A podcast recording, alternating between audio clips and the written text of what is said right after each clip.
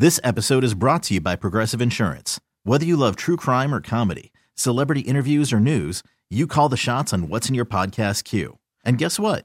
Now you can call them on your auto insurance too with the Name Your Price tool from Progressive. It works just the way it sounds. You tell Progressive how much you want to pay for car insurance, and they'll show you coverage options that fit your budget.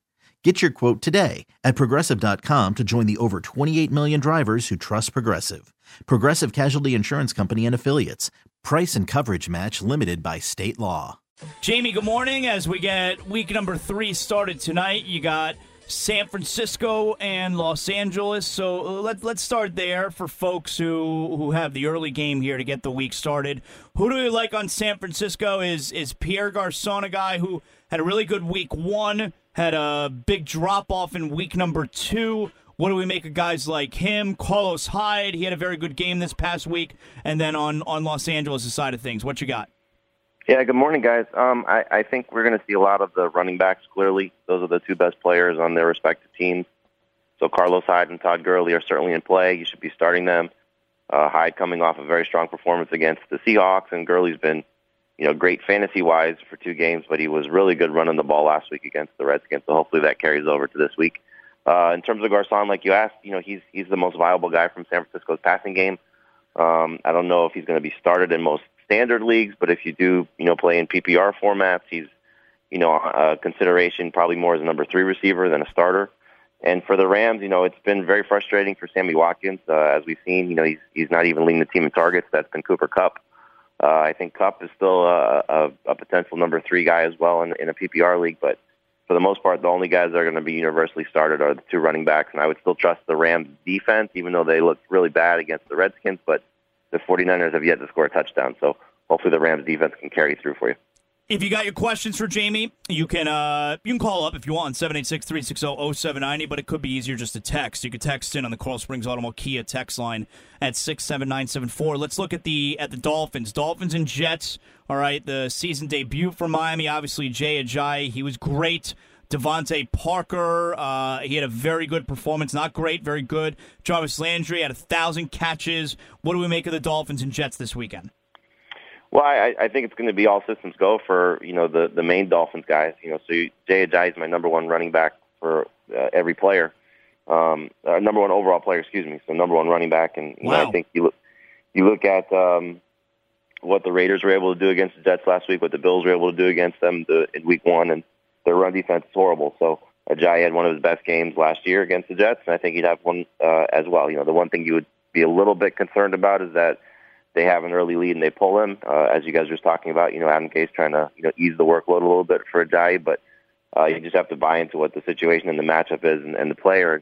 Uh, he, he's a must-start guy. So anybody that likes to take a um, a chance with the, the daily lineups, more so probably in the uh, in the cash games than the tournament games, because he's going to be very popular. But uh, Ajayi should have a big day, and I think Devontae Parker does as well. You know, you look at what Michael Crabtree did against the Jets last week, three touchdowns. Their secondary is not very good. Uh, this is a game where they can feature Parker a little bit. So he's a top ten wide receiver for me as well. And like you said, Landry's coming off that big performance last week. You know, you just have to wonder about that knee injury. Uh, this isn't a game, I think, where they're going to have to be uh, you know, throwing as much. So the last two quarterbacks to face the Jets, Tyrod Taylor and Derek Carr, had success with under thirty pass attempts.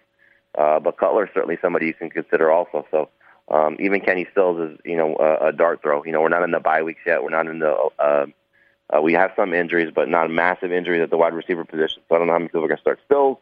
Uh, and obviously the Dolphins' defense is, is is certainly startable this week. And the Jets, for the most part, it's, it's hands-off. You know, maybe Jermaine Kearse, just because they're going to be chasing points, and he's been their best wide receiver.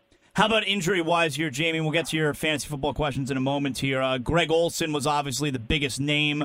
Uh, what what do we got injury situations going into this week, and who, who could we pick up? Yeah, you know, you have Olsen with the uh, with the foot injury. Corey Coleman, uh, nice young player, but he can't stay healthy. He had a broken hand for the second year in a row. Um, Corey Davis, the rookie for the Titans, already been ruled out with a hamstring injury. And then you have a lot of injuries that we're keeping an eye on. DeMarco Murray, which would make Derrick Henry uh, very viable. Jordy Nelson was able to practice, but Randall Cobb, no practice for him. Uh, it's just it, it's brutal. Tight end position's really bad. Jimmy Graham and Jordan Reed may not play. Gronk, you got to keep an eye on uh, his groin injury. Um, so the, the guys that you're picking up this week, you know, the, the big ones, certainly J J. Nelson. Uh, John Brown, unfortunately, can't stay healthy with the sickle cell trait. He's got a quad problem. And what the sickle cell trait does, it, it doesn't allow you to heal fast uh, with those soft t- uh, tissue injuries. So um, J J. Nelson could be viable for a very long time for the Cardinals. Um, a couple quarterbacks, Jay Cutler was one. Trevor Simeon's another one. You know, he's playing really well with uh, with Mike McCoy. So if you need a quarterback, Simeon and, and Cutler just based on matchup. And then the running backs is kind of hit or miss, you know, with the guys who are available to you. But Chris Johnson looks like he's going to start for the Cardinals now with uh, with David Johnson out. And uh, Chris Thompson, looks like Rob Kelly's going to play, but Chris Thompson's been very good catching the ball in the backfield for the Redskins. So anybody in P P R leagues can look at Thompson. Jamie, first off, l'chaim. And I want to wish you, you a happy new year with Shana Tola, my man. I know Zazla ain't doing it, so I'll do it. Uh, Thank you, guys. You got it, man. Uh, question about David Njoku, tight end-wise. Is he going to be a good one now that he's got his, his first N F L touchdown last weekend? And what about Frank Gore in Indy with that matchup between the Browns and the and the Colts this weekend? Yeah, yeah. I think this is a, is a good opportunity to, to trust Gore. Um, I don't know if he's a must-start guy across the board, but, you know, if you did lose David Johnson, if you did lose Danny Woodhead, you know, some of the other injuries to the running back position, Jordan Howard battling a shoulder problem, uh, you can buy into Gore. And then not just David Njoku, but I'll give you another cane, Duke Johnson. Um, you know, he may end up being very popular for the their wide receivers. Yeah, you know, he's not going to be doing any running back work anymore, right? Especially after that uh, one-handed catch. Yeah, no, he's still carrying the ball a little bit. Last week, I think, you know, he got four carries, but um, he's, he's they're going to need him. You know, so between Njoku and uh, and uh, Duke, I think the Browns are going to rely on, on both of those guys. So um, more for Njoku because Duke Johnson's owned for the most part in a lot of leagues, but if you do need a tight end with some of these injuries, you know, they drafted in the first round for a reason, so hopefully he starts to play a little bit more and, and, and continues to produce. Let's get to some of these text questions at six seven nine seven four. Jamie, Cutler or Brees? Uh, I, I still think Brees. You know, Cutler's definitely got the better matchup, but it's hard to get away from what Brees does. So we know the Saints typically on the road aren't as good, but Uh, I, I don't know if a lot of people would make that move, and I would probably still stick with Brees. You know, myself. Questions like that come up all the time. I feel you're getting way too cute with your fantasy team if that's an actual discussion. I mean, a guy like Drew Brees, you probably picked in like the fourth or fifth round of your fantasy draft. Jay Cutler, you probably picked off waivers. You, you can't bench Drew Brees. I don't care what the matchup is. Well, how about this question? Brady or Rodgers? I don't know how this guy would have both of them, but Brady yeah, or Rodgers? Yeah, you you see that quite a bit. Uh, I think as long as Jordy Nelson plays, uh, I actually made the switch in my rankings late last night. I had originally Brady one, Rodgers two. I flipped it with the fact that Jordy's going to play because the Bengals defense on the road in Green Bay is not going to hold up against Aaron Rodgers. Cooper Kupp or Chris Hogan? Uh, as long as Hogan plays, he's another guy that's, that's battling an injury. So the one thing you got to deal with is the game for Kupp is tonight. So if you don't want to risk it, just play Kupp and, and hope that uh, you know he does show what he did week one. Comparatively to week two, if you do have the options to wait it out, Hogan's got the higher ceiling just because of his quarterback play. Garcon or Tate?